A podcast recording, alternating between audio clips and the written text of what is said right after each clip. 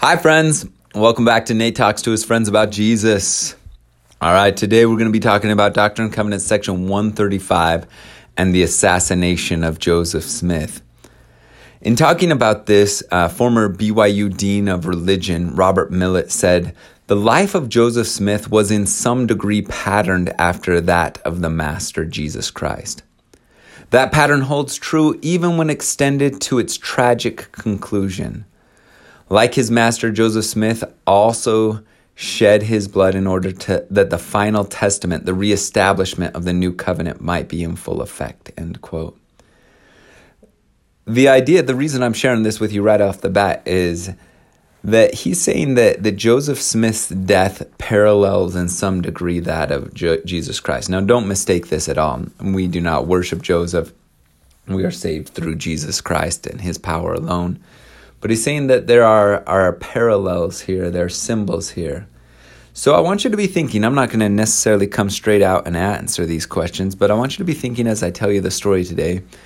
If Joseph parallels Jesus in this story, who parallels Judas? Who are the chief priests? Who are the Jews? Who is the Pontius Pilate? See if you come up with your own answers here as we go through it. Now, there are four main factors that are going to lead to the murder of Joseph Smith. The first one, like we talked about recently, is the introduction of plural marriage. That's going to lead to number two, the apostasy of key individuals. We're also going to look at Joseph's candidacy for the U.S. presidency and the destruction of the Nauvoo expositor. But let's first look at these first two the introduction of plural marriage and the apostasy of key individuals that it brings about. Now, you'll remember you had John C. Bennett preaching his spiritual wifery and seducing women. Um, and so while John C. Bennett is accusing Joseph Smith of all these crazy things like murdering Lilburn Boggs and all of that, much of what John has written is embellished or flatly untrue. But his claim that Joseph had married multiple women was correct. However, there's some leaders of the church, including Hyrum Smith and William Law, that are unaware of the fact that Joseph has married uh, multiple women and are therefore unwittingly condemning these saints who are practicing plural marriage in obedience and not in any way shady. So, Hiram and William Law are both members of the First Presidency, and they don't know about plural marriage because they had so strongly rejected the idea when Joseph broaches the topic. Hyrum, as I've told you before, eventually is convinced by Brigham Young, but William, dude, William won't have anything to do about with it.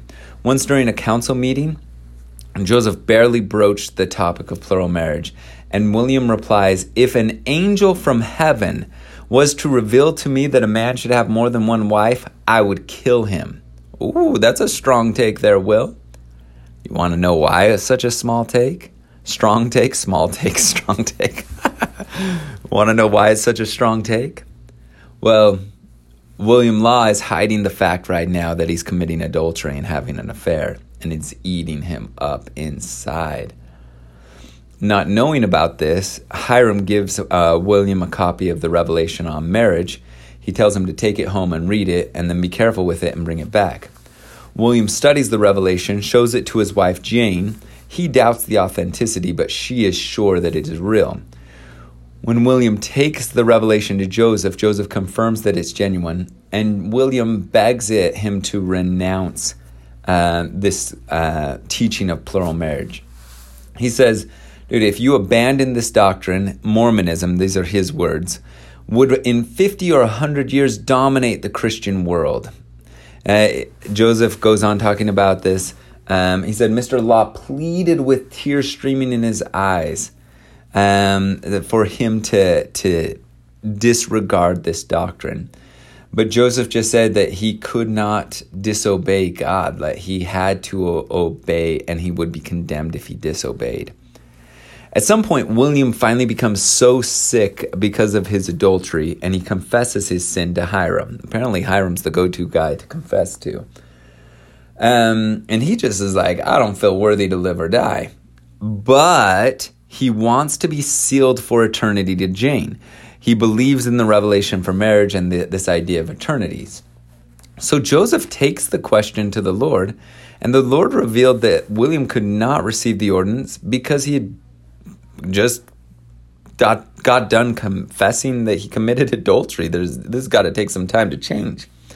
Well, instead of humbling himself, changing, and growing, he's now mad against Joseph for not letting this happen, and he decides to fight against him. He stops meeting with the endowed saints in late December and Jane, his wife, is like, Well, if we're not going to be members of the church, why are we here in this malarial swamp? Let's just move. But William wants to crush Joseph.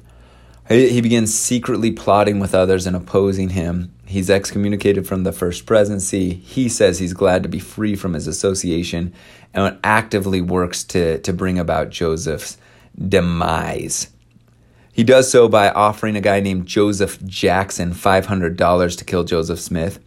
On another occasion, he puts pistols in his own pocket and goes to Joseph's house determined to, quote, blow his infernal brains out, but I could not get the opportunity to shoot him. but I am determined I will shoot him the first opportunity, and you will see blood and thunder and devastation in this place, end quote. Um, another point he gets drunk and he tries to shoot Joseph. It's a crazy story. He comes home drunk and he tells a young man named Charles Stoddard, who works for him, uh, to go get his guns. Now, Charles Stoddard is a good, upstanding boy. He, he sees that Mr. Law has been drinking, kind of freaks him out a little bit, and he goes and gets the guns and he starts um, cleaning them. The whole time Charles cleaning them, um, William Law is standing over him talking about how he's going to use these guns to shoot Joseph Smith. He's going to kill him, whatever, right?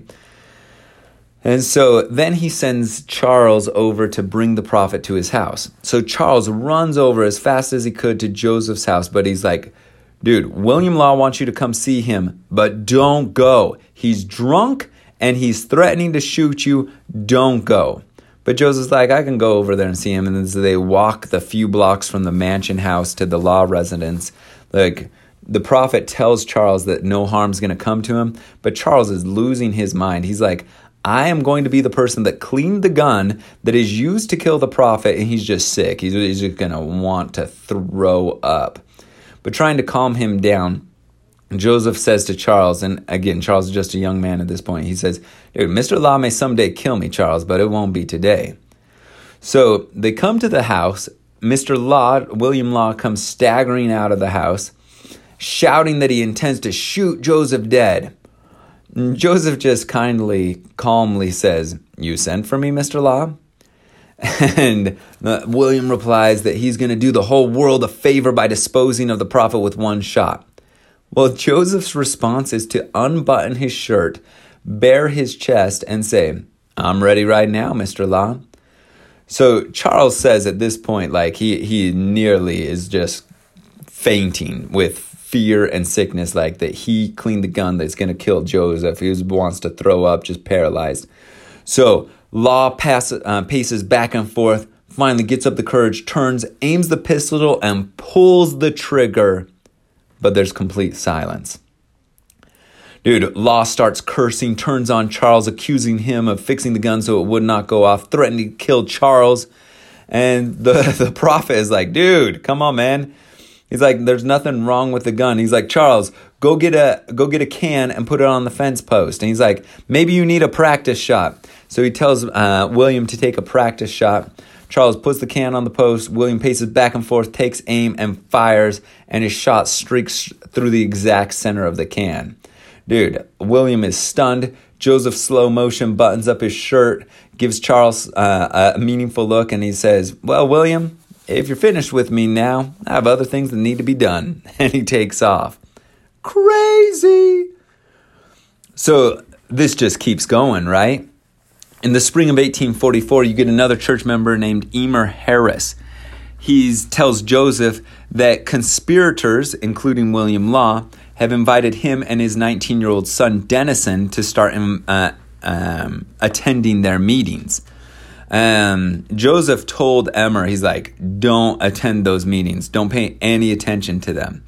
But he said, dude, if your if your boy Dennison is willing to go, it would help us learn what they're they're trying to do. So later, Joseph meets with Dennison and one of his friends named Robert Scott to prepare them for their assignment.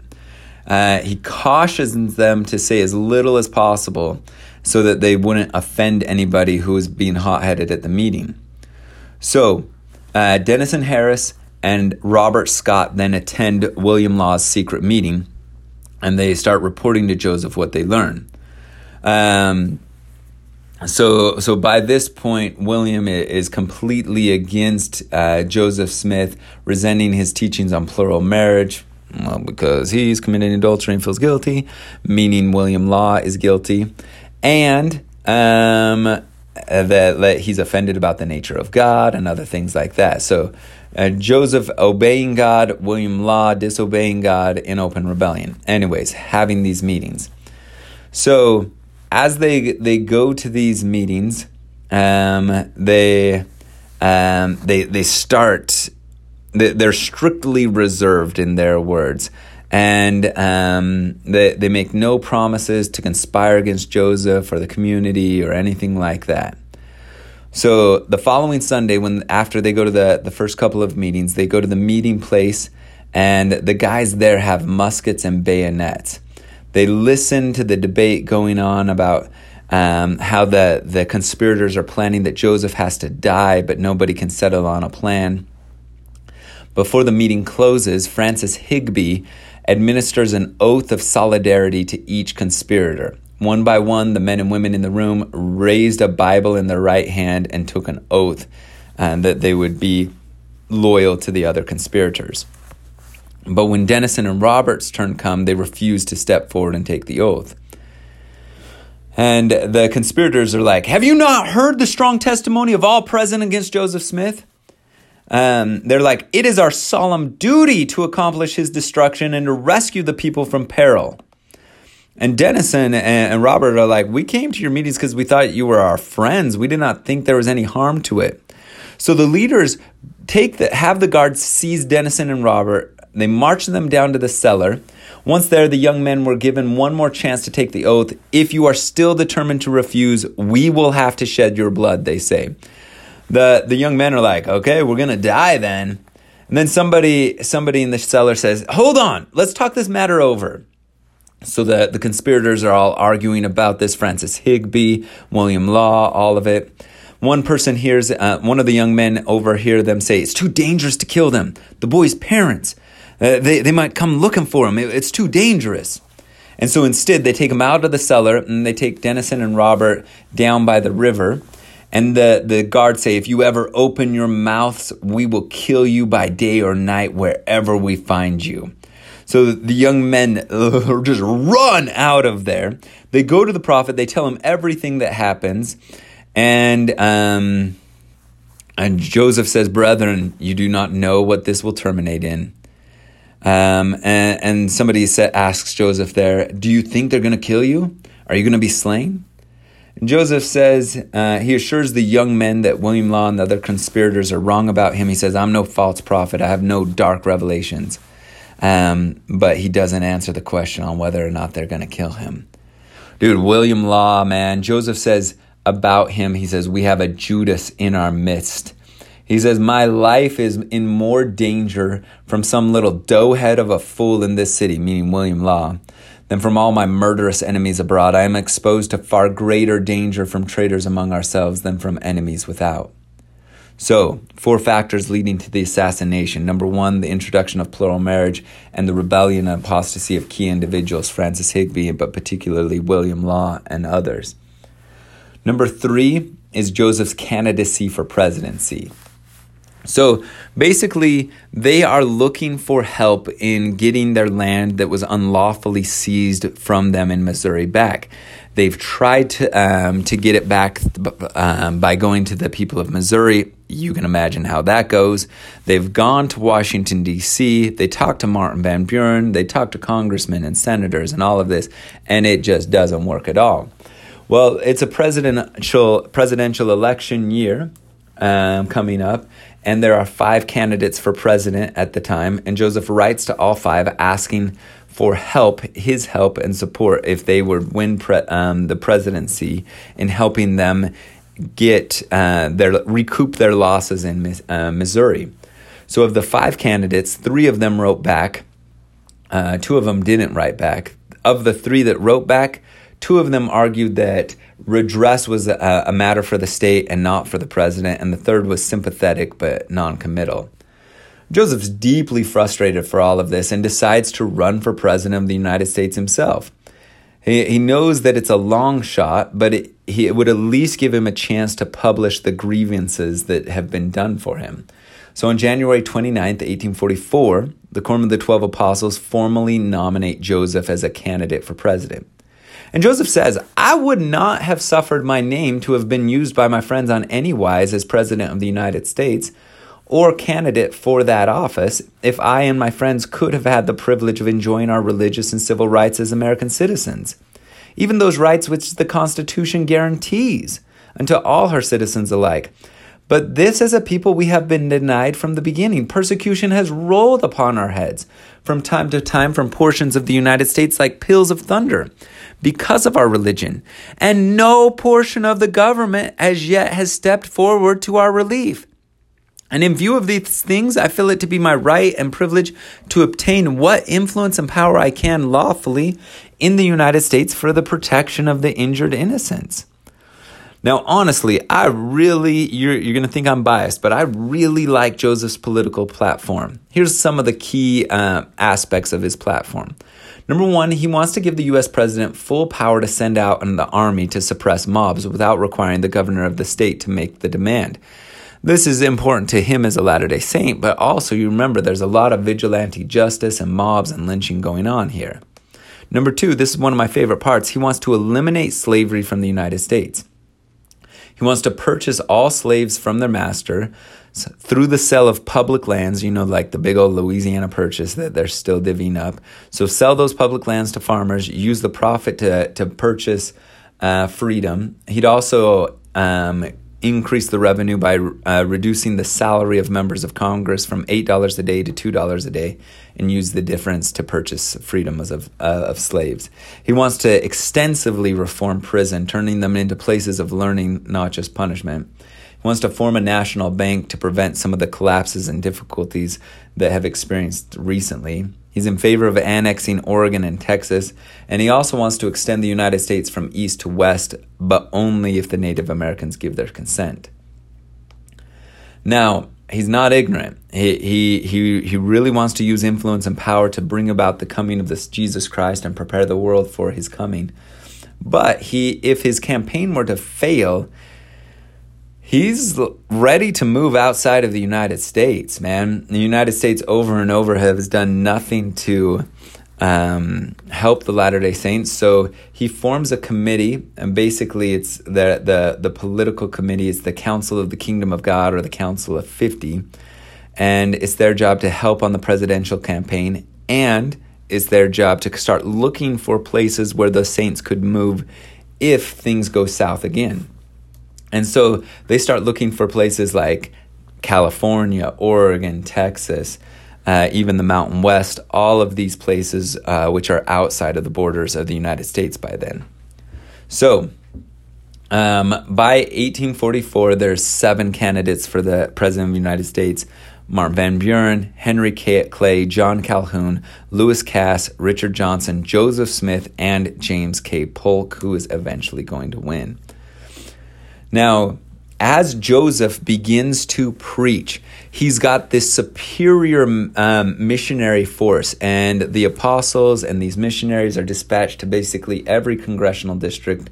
They know how to set up town meetings, they know how to speak, they know how to overcome concerns, and they're doing a lot. And as you can see, his platform's really good.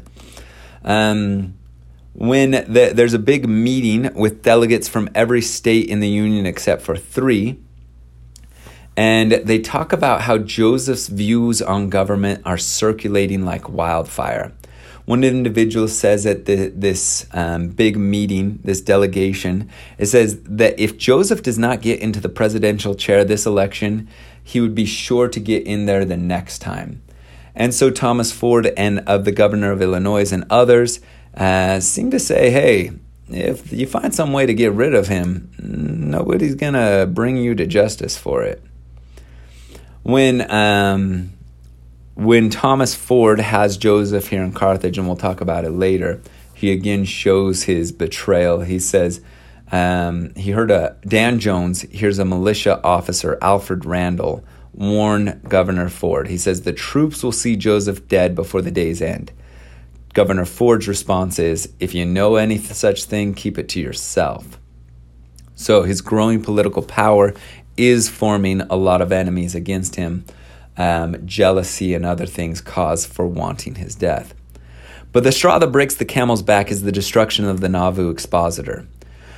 The Nauvoo Expositor is published um, once and only once on June 7th, 1844. And they are a who's who list of former friends and apostles who are trying to bring about the destruction of Joseph Smith. It's William Law and his brother Wilson Law, Charles Ivins, Francis, Francis Cha- Chauncey Higbee, Robert Foster, Charles Foster. The guys trying to kill Joseph, having secret meetings and combinations against Joseph, all of that. Now, in the Nauvoo Expositor, it says this it says, quote, We are earnestly seeking to explode the vicious principles of Joseph Smith, which we verily know are not accordant and consonant with the principles of Jesus Christ and the apostles. So, the newspaper has two point um, criticism. Number one is religious criticism, and number two is political criticism. The number one accusation is that Joseph has strayed from the restored gospel by introducing the endowment, by practicing plural marriage, and teaching new doctrine about exaltation and the nature of God. Number two, they have real political concerns. They warn in the newspaper that Joseph's political power is rising. They feel like he blurs the roles of church and state, and they say, like, they denounce his candidacy for presidency. So, quote, let us arise in the majesty of our strength and sweep the influence of tyrants and miscreants from the face of the land, end quote. So the day after the newspaper appears, Joseph convenes the Nauvoo City Council. Like they are legit worried about this. Um, one individual saying, It is not safe that such a thing should exist on account of the mob spirit which they tend to produce, end quote. So they, they've experienced this before, and not just once. They experienced it in Jackson, they experienced it in Far West, they experienced it to a certain degree in Kirtland. Like, this is not their first rodeo, and they feel like this is just the beginning, turning the tide against them, and they will have people with guns attacking them, another Haun's Mill, and so they are really worried. Joseph proposes that the newspaper be declared a public nuisance and action be taken to stop its publication. Now, John Taylor says, hey, we got a constitutional right to protect ourselves against libel, against the lies that are being printed in the newspaper. So, destroying the expositor and its press, getting rid of them, would be controversial, but they did believe that there is a legal precedent to do it. Just to make sure everybody was clear, Joseph reads from the Illinois State Constitution about freedom of press so that they all understood the law. Then they get law books and they go over the legal justification for destroying a nuisance that is disturbing the peace to a community. So, after much discussion, the city council votes to destroy the press, and then the city marshal is sent to carry out the measure. That evening, the Nauvoo marshal arrives at the expositor office. They break into the shop with a sledgehammer, drag the printing press into the street, smash it to pieces, dump out the drawers of type, and set fire to the, the rubble. Any copies of the newspaper they could find were also added to the blaze. Now, the city council was acting in what they thought was the legal precedent here, but they underestimated how angry people would be at that. William Law fled the city um, threatening to destroy the temple and set fire to Joseph's house and tear down the church's printing office. Francis Higbee uh, enters charges against Joseph and the other members of the city council for inciting a riot when the press was destroyed. There's a nearby newspaper called the Warsaw Signal. It is very much uh, an anti Mormon newspaper. It's run by a guy named Thomas Sharp. He is not particularly religious, but he has been afraid of the Latter day Saints for a while, viewing them as, quote, a dangerous un American political movement aimed at the domination of a vast empire. So when he hears about the um, destruction of the press, he, he just prints in his next paper, quote, war and extermination is inevitable. Citizens, arise one and all. Can you stand by and suffer such infernal devils to rob men of their property and rights without avenging them? We have not time for comment. Every man will make his own. Let it be made with powder and ball. End quote. So, seeing that this is spiraling out of control, Joseph takes several actions to kind of try and settle things down. Number one, he writes a letter to Governor T- Ford and just explains their action. He owns it. He's like, this is legal precedent. This is why they, they we made the decisions we did. And he says, please help us against these mob attacks. Then Joseph admonishes the saints to stay calm and to prepare to defend the city. And then he musters the Nauvoo Legion, which they have a legal right to do in their city charter. And he puts the city under martial law um, to protect against mobs. Now, after hearing about Joseph's decision to destroy the press, Governor Ford understood that they thought they were acting in good faith. He just disagreed with them. Um, he said, basically, here's the problem the legal destruction of the newspaper is what is uncommon. Most of the time, this happens, and it happened to us in Jackson County. You just let the people paint their faces black and do it as an illegal mob. Like, that's how people get things done. The fact that they tried to do it legally becomes a big problem.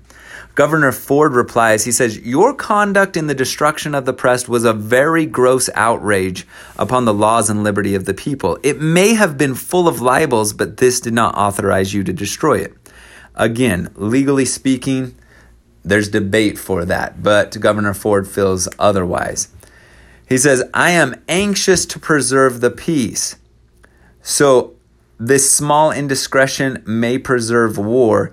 I want you to submit to a court outside of Nauvoo and we'll settle this down. And he promises if they give themselves up, he will protect them. He's a liar. So they're going to go to Carthage to submit. And Joseph is doubting the governor will keep his promise. He knows if he stays in Nauvoo, his critics will just be more angry. The mobs will um, come and attack the saints. And basically, is like, well, we were thinking about you leaving the United States. Let's just leave now. So that night, after saying goodbye to his family, Joseph gets into a skiff with Hyrum, Willard Richards, and Porter Rockwell, and they cross the Mississippi River. It's not a very good skiff. The boat's pretty leaky, so they, they straight up have to bail water out of the bottom with their boots while um, Porter rows. It takes them hours to cross, basically, but they arrive over in the, the Iowa Territory. And Joseph asks Porter to go back to Nauvoo and bring back horses for them, and they're going to ride off into the sunset. Before um, Porter leaves, Joseph gives him a, a, letter to Emma, instructing her to sell their property if necessary, get support, and he's like, hey, we'll see each other again. Well, Emma is like, Joseph, come back. She doesn't want him to leave, so she sends her nephew, Lorenzo Wasson, to convince him to come back. So, um, uh, Lorenzo and Porter arrive and um, they tell Joseph the governor intends to occupy Nauvoo with his troops uh, until Joseph and Hyrum give themselves up. Um, and then Emma, Porter brings a letter from Emma begging him to, to return to the city. Joseph is still torn. Uh, and then Lorenzo calls him a coward for leaving Nauvoo and exposing the saints to danger. Joseph, in a Back to the Future moment, says, I will die before I be called a coward. If my life is of no value to my friends, it is none to myself. Dude, what should I do? He asks Porter. Porter replies, You're the oldest. You ought to know best. Well, Joseph turns to his brother Hyrum, You're the oldest. What should we do? Dude, this is a moment. I hate this moment. I want them to get on their horses and ride west. It is like when you are watching that movie and some dumb barefoot girl's walking into a cornfield in a horror movie, and you're like, What are you thinking? What? Stop! I just want to be like, Get on the horse. Just go. But Hyrum says, Let us go back and give ourselves up and see the thing out. Joseph says, If you go back, I'll go back with you, but we shall be butchered. If we live or die, Hyrum says, we'll be reconciled to our fate. Joseph considers it for a moment. Go, go, go. And then they get the boat and they go back. As they walk up the street towards the house, Emma sees them and her heart just sinks. She's almost like she has a premonition that she has called him back to his death, and she has. So Joseph um, stays with his family gathers his children together and blesses them. The next morning, he kisses each of them goodbye. Emma, Julia Murdock, who's 13, Joseph III, who's 12, Frederick, Frederick, who's 8, Alexander, who's 6, and Emma is currently pregnant with a baby that will never see his father, named David. Emma says, You're coming back, you're coming back. It's almost like a mantra, like she doesn't want it to believe it's true. As Joseph rides away, he says, I am going like a lamb to the slaughter. In 135, verse 4 But I am calm as a summer's morning. I have a conscience void of offense toward God and toward all men. I shall die innocent, and it shall be said of me, He was murdered in cold blood. As they leave the city, Joseph um, turns around he's like, This is the loveliest place and the best people under the heavens. Little do they know the trials that await them. Dude, that line, it just reminds me when Jesus is going to the cross and a great company of people follow him, bewailing him and lamenting him. And Jesus turns and he says, Daughters of Jerusalem, weep not for me, but weep for your children. Oh, man. However, Joseph doesn't stay away for long. Three hours after leaving Nauvoo, he comes across the state militia that have orders to confiscate all the state issued um, guns from the Nauvoo Legion. Joseph fears if they go in just demanding things that people will fight and will, uh, uh, war will break out. So he goes back to kind of settle things down. Because it was such a long delay, they don't make it to Carthage till a little before midnight on June 24th when they get there, everybody is still like, like it's kind of a riot atmosphere. People screaming out, "Where's the damn prophet?" and shooting off their guns and whooping and hollering. The next morning, Joseph and his friends turned themselves into the constable. Um, and that day in court, they are released to await trial because the charges are just riot. They turn themselves in and they're good. But before they could leave town, two of William Law's associates changed the charges from just a riot to treason because Joseph declared martial law and called out the Nauvoo Legion against them. Treason is this secret charge they bring against him, same charge as Liberty Jail, because it is a non bailable offense. So they are able to hold him on these trumped up charges until they can take care of him. Now, um, the Carthage jail, they're locked in the cell in the basement with the bars and everything at night. Um, he has several friends that stay with him in Hyrum. Uh, he writes a letter to Emma. He says, The governor has agreed to march his army to Nauvoo, and I shall come along with him. Kind of this idea that the governor promises to protect him here. The next day, the kind jailer moves them out of the, the basement um, kind of jail cell up to uh, the second floor where there's just comfortable bedrooms, right? Now it's way comfortable. They can open the windows and let some of the, the summer air come in, but the one problem is that the door has a broken latch. It won't lock. They spend the day there. That evening, uh, Hyrum reads aloud from the Book of Mormon, and Joseph testifies of the Book of Mormon. I love how Elder Holland is like, dude, can you imagine if they made this up, them spending their last moments reading from and witnessing of the goodness of this? I don't see it, man. As the sun sets, you got Willard Richards. He's up writing at his desk. Joseph and Hyrum take the bed. Stephen Markham and John Fullmer lay on another mattress on the floor. And then John Taylor and a new convert named Dan Jones uh, are sleeping on the floor. Sometime right around midnight, they hear a gunshot, and Joseph gets out of bed, looks out the window, and then he gets on the floor and lays down next to Dan Jones and he says, Dan, are you afraid to die? And Dan, in this thick Welsh accent, says, Has that time come? Engaged in such a cause, I do not think that death would have many terrors. Ah! Joseph sits on that for a minute and then he whispers, You will see Wales, Dan, and fulfill a mission appointed you ere you die.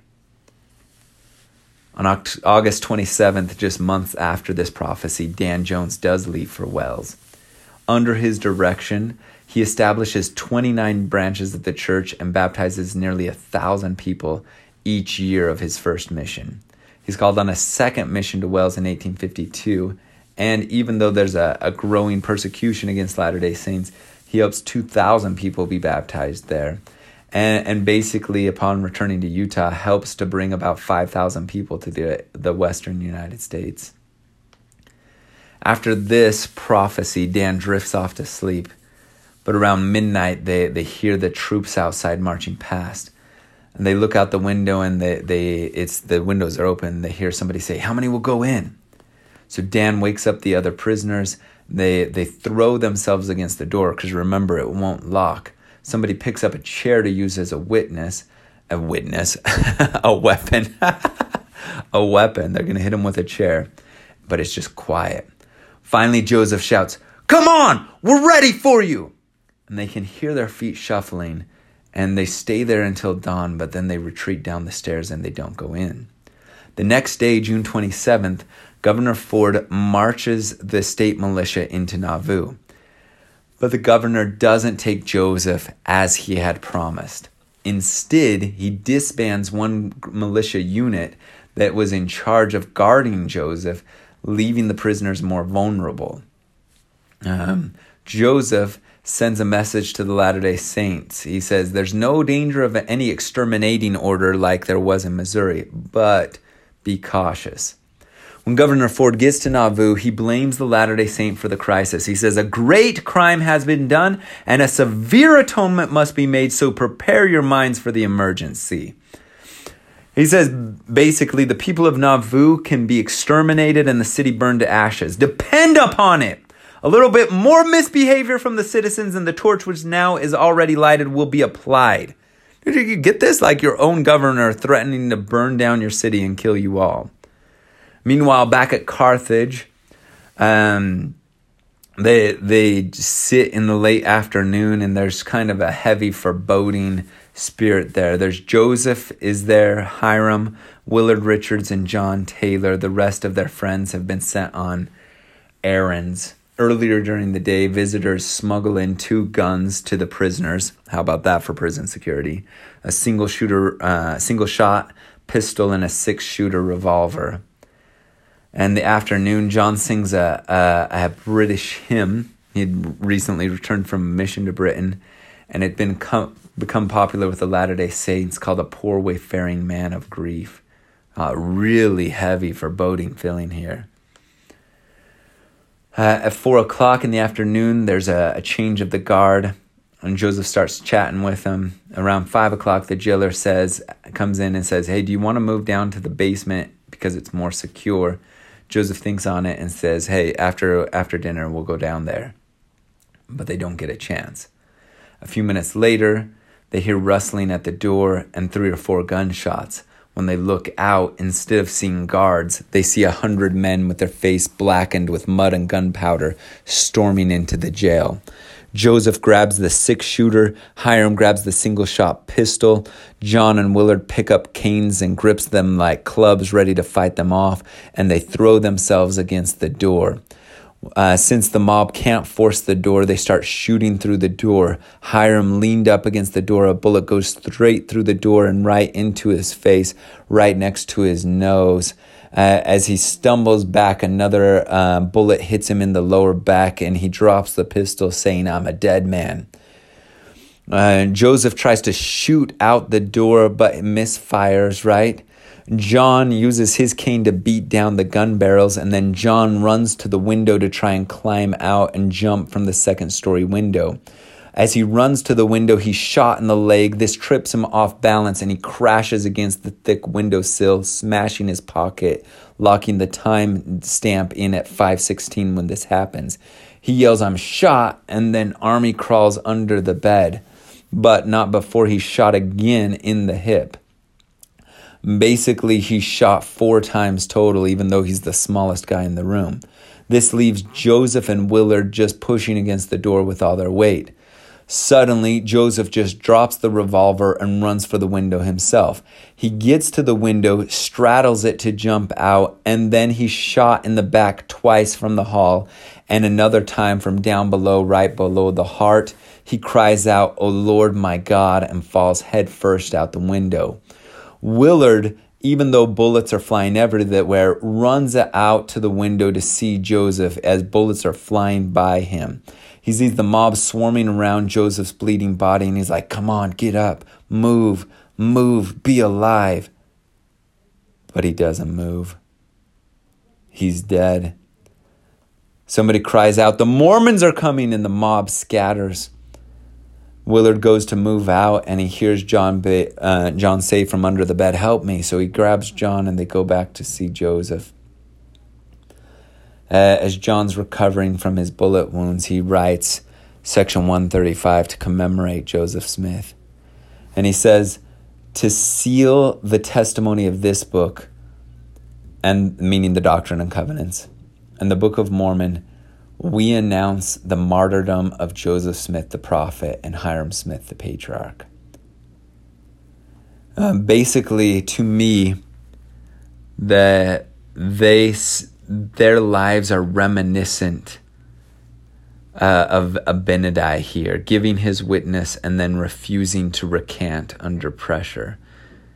He, says it in verse 3 Joseph Smith, the, the prophet and seer of the Lord, has done more, save Jesus only, for the salvation of men in this world than any other man that ever lived in it. In the short space of 20 years, he has brought forth the Book of Mormon, which he translated by the gift and power of God. He has been the means of publishing it on two continents. He sent forth the fullness of the everlasting gospel which contained to the four quarters of the earth. He has brought forth the revelations and commandments which compose this book of Doctrine and Covenants and many other wise documents and instructions for the benefit of the children of men, gathered many thousands of Latter day Saints, founded a great city, and left a fame and a name that cannot be slain. Dude, you're almost to the end of the Doctrine and Covenants. You've spent some time with these revelations, with these truths, with these history. Tell me, what have you learned about Heavenly Father because of Joseph Smith? What have you learned about the nature of Jesus Christ? What have you learned about our potential, what we can become, and the, the nature of this world?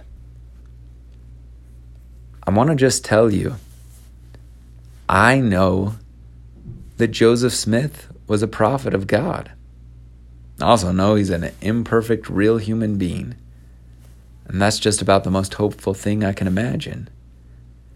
It shows me that the living Son of God works with imperfect people like me. It is a hopeful message of Christ's grace, redemption, and goodness. I love the Book of Mormon and its witness of Jesus Christ, and I am deeply grateful for the doctrines revealed in the Doctrine and Covenants and in Joseph's Nauvoo ministry. I think it's just about the most exciting thing ever to be with my wife forever and to be with my children forever. I am grateful for the message of the Book of Mormon and its redemption redemptive power of Jesus Christ. Take some time today and just think about it for yourself. How has the restoration of the gospel of Jesus Christ through Joseph Smith blessed your life? In the name of Jesus Christ, amen.